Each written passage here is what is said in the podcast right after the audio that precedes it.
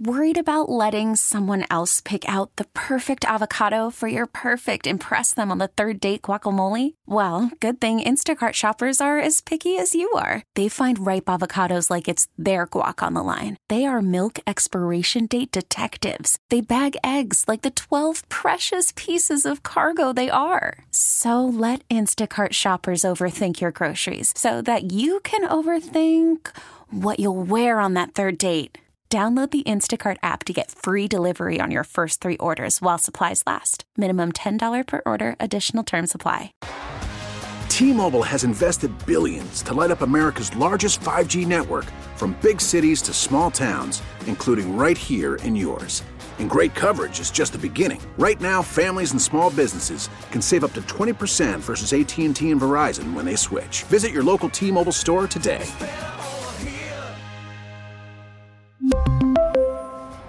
Plan savings with three lines of T Mobile Essentials versus comparable available plans. Plan features and taxes and fees may vary. We pushed our triple option feature to this first segment here.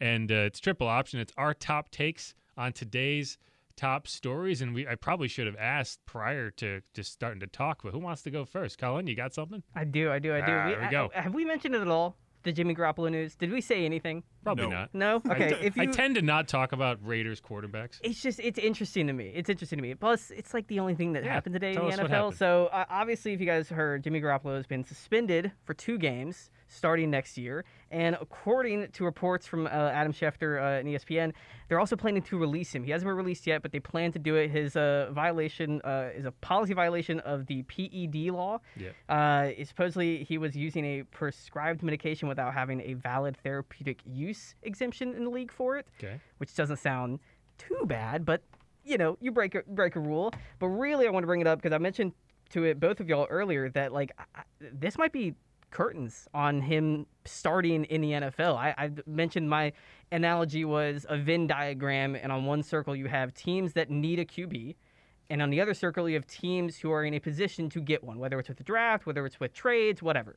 And a lot of teams aren't in one circle, they're in both. And most of the teams that would be in a position to need a QB already have another avenue. They already have another route, other options to get someone better or cheaper. I really think if Jimmy G's in the NFL next year, he's back up. Yeah, and I mean, it's not like he got benched for Pat Mahomes. Like he's in the Alex Smith part of the Alex Smith career where you're like, okay, yeah, we're gonna move on to somebody better. They benched him for Aiden, Aidan O'Connell. O'Connell. Yep. Let's be real. Like I, you know, I'm I'm all. All, I love Purdue as much as the next guy, but uh, Aidan O'Connell is a.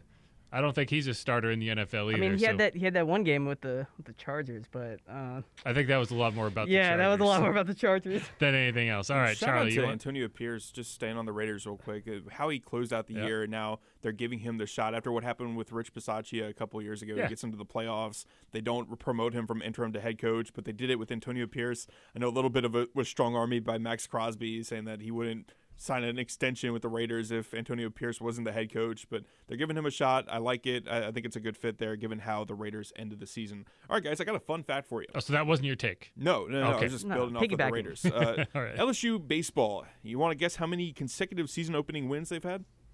One. No, it, uh, I know that's that's that was. Twenty-three. oh, that's my uh, that's 23 number. consecutive season opening wins. The last loss the Tigers had in a season opener was February 10th, 2001, when LSU dropped a 9 to 8 decision to Kansas State in their original Outback Stadium. Shout out to Bill Franques for that cool tidbit. Uh, the Tigers get out to a pretty decent start with a three-run shot by Jared Jones today. Uh, three one three nothing lead, and then Thatcher Hurd things kind of spiral out of control for him in the third inning. But then LSU, you know, we said five hit batters in six at bats in that in that sixth inning that ended up plating five runs.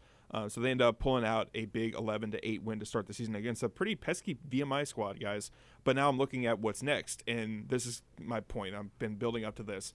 Luke Holman, who we talked with just now with uh, Jeff Palermo about, I think that he's going to end up being the Friday night guy. I, I know that we had mentioned that last hour, but Luke Holman, the transfer from Alabama, the ace from the Crimson Tide when they were the 16 seed just this past year, um, he was so outstanding for them. I, I mean, his numbers are really solid in the first place. Seven and four record with about a three and a half ERA, 87 strikeouts, and 81 innings pitched for Alabama. I, and I think that you'll see something similar from him this year. There's been an influx of transfers in the SEC that are just staying in the SEC. Like it's one thing to have, you know, a player from the Pac-12 or the Big 12 or even the ACC transfer over to the SEC because that's just the premier conference in college baseball. But players are jumping from team to team, and Luke Holman's one of those guys. He was an ace for Alabama. Now he's moving to LSU, the national champion, defending national champion, and he's starting on Saturday. I don't think it's going to be very long before he potentially becomes the Friday guy. And I, I don't have anything against Thatcher Hurd. I think he'll be a really solid pitcher. I think that this, today was just um, a little bit of bad luck, I would say. Walking the nine hole hitter, especially with two outs, is just one of the worst things that any coach wants to hear in baseball. Ends up being four hit straight hits out of that, ends up being four runs, then he gets pulled in the third inning. You don't want to see that from your Friday guy. Uh, I think Thatcher will completely bounce back from this. That's not what I'm saying at all. But Luke Holman, I just have a really high hopes for him. And another guy, Gage Jump, you saw him in the ninth inning today. Three three batters faced, three batters sat down, two strikeouts in the process. He was outstanding in his LSU debut.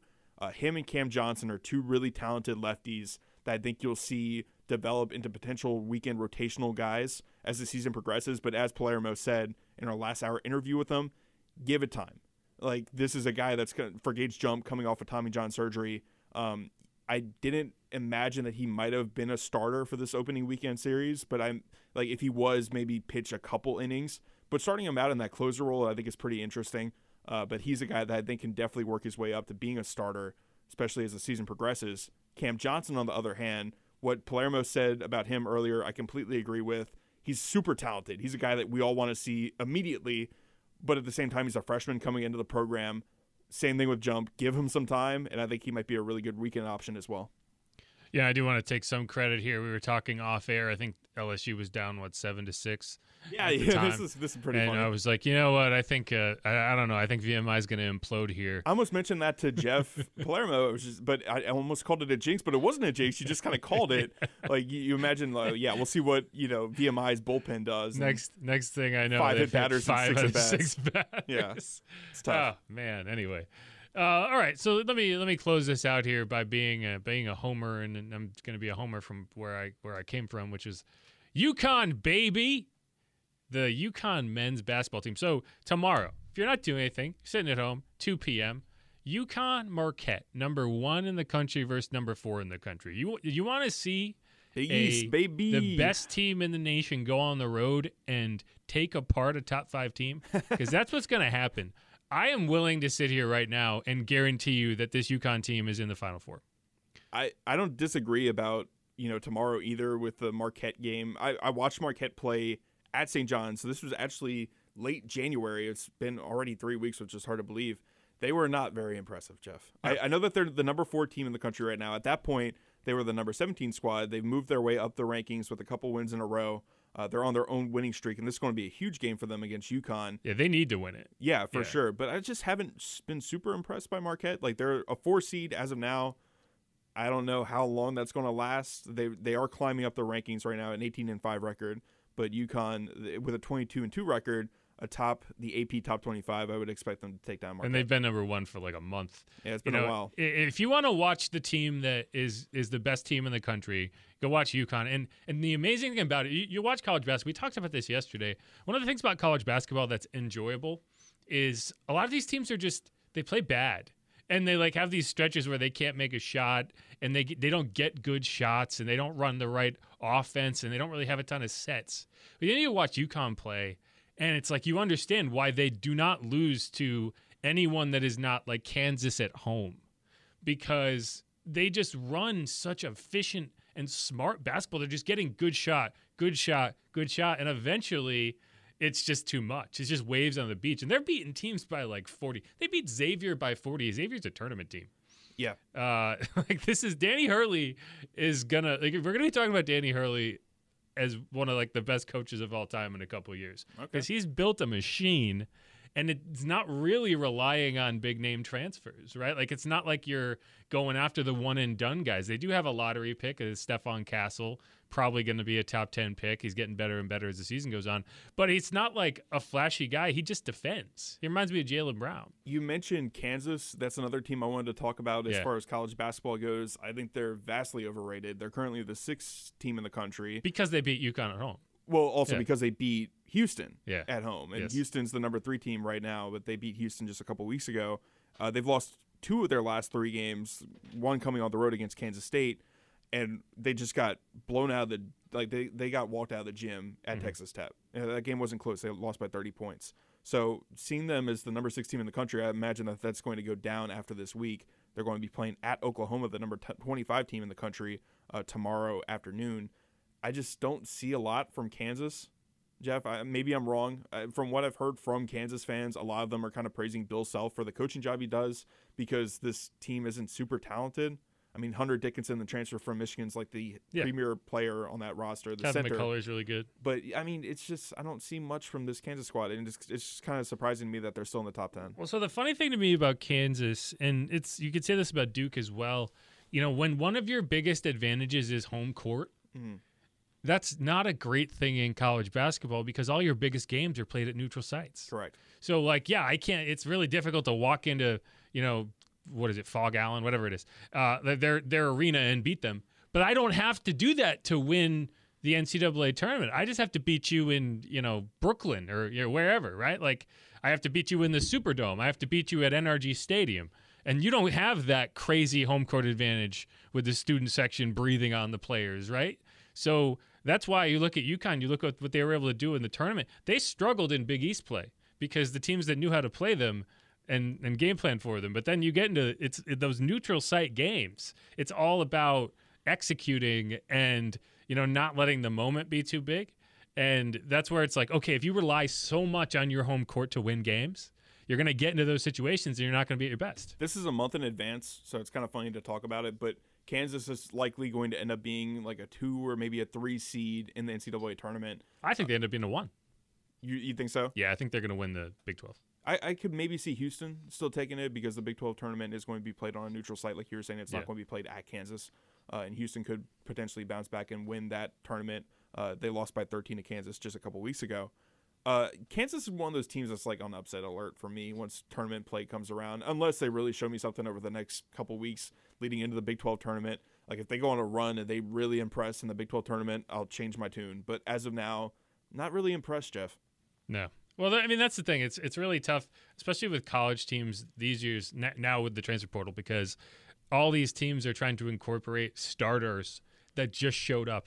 It's like free agency in college, and and in in football, there's you know so many players that you can kind of filter that in. In basketball, it's like you have what an eight nine man rotation. So if you're working in three transfers into a nine man rotation, that's a third of your roster mm-hmm. that just showed up that's learning. So a lot of times these teams won't be at their best until you know the conference play comes around and then the conference play is funny because you can't really look at that too closely because it's the only time all year outside of the preseason tournaments that you end up having to play games on back to back to back to back days so winning your conference tournament isn't necessarily about being the best ncaa tournament team it's about who can survive four games in four nights So it's funny looking at the top teams in college basketball right now. The Yeah. current AP top 25 poll. Connecticut number 1, as you said they've been number 1 for a while now. I don't think there's many questions about them. 22 and 2 overall.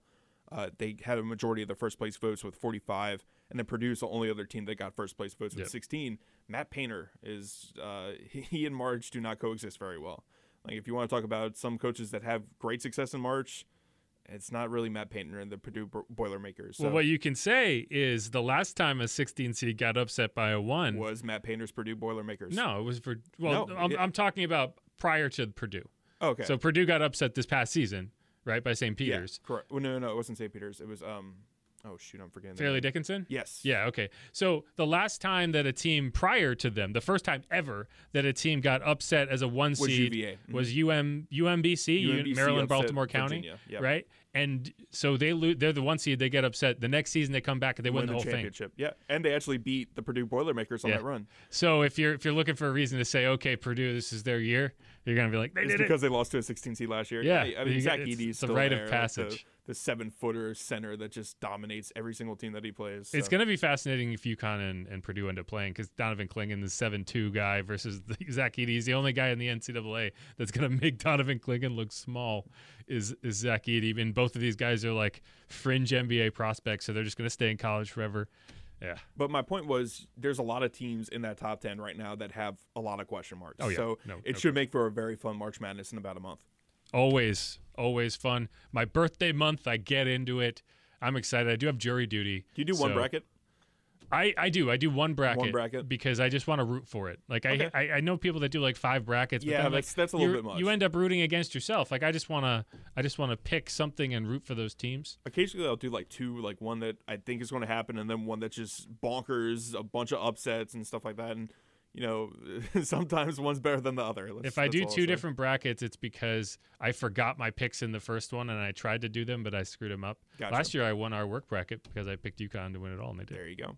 Yeah, that's because uh, that home. Final Four was very weird. It was UConn, Miami, San uh, Diego State. FAU, and San Diego State. Yeah. Yeah. I don't think anyone really predicted that. Nope. Come to the FAU hashtag. Uh, all right. We're gonna hit the break here. That was our triple option segment. Really kind of got, got away from us there. Uh, became uh, talk about the NCAA basketball segment, but T-Mobile has invested billions to light up America's largest 5G network from big cities to small towns, including right here in yours. And great coverage is just the beginning. Right now, families and small businesses can save up to 20% versus AT&T and Verizon when they switch. Visit your local T-Mobile store today.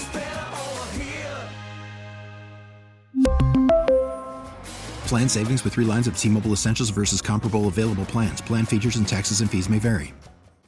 We get it. Attention spans just aren't what they used to be heads in social media and eyes on Netflix. But what do people do with their ears? Well, for one, they're listening to audio. Americans spend 4.4 hours with audio every day. Oh, and you want the proof? Well, you just sat through this ad that's now approaching 30 seconds. What could you say to a potential customer in 30 seconds? Let Audacy put together a media plan tailor made for your unique marketing needs. Advertise with Audacy. Visit ads.audacy.com.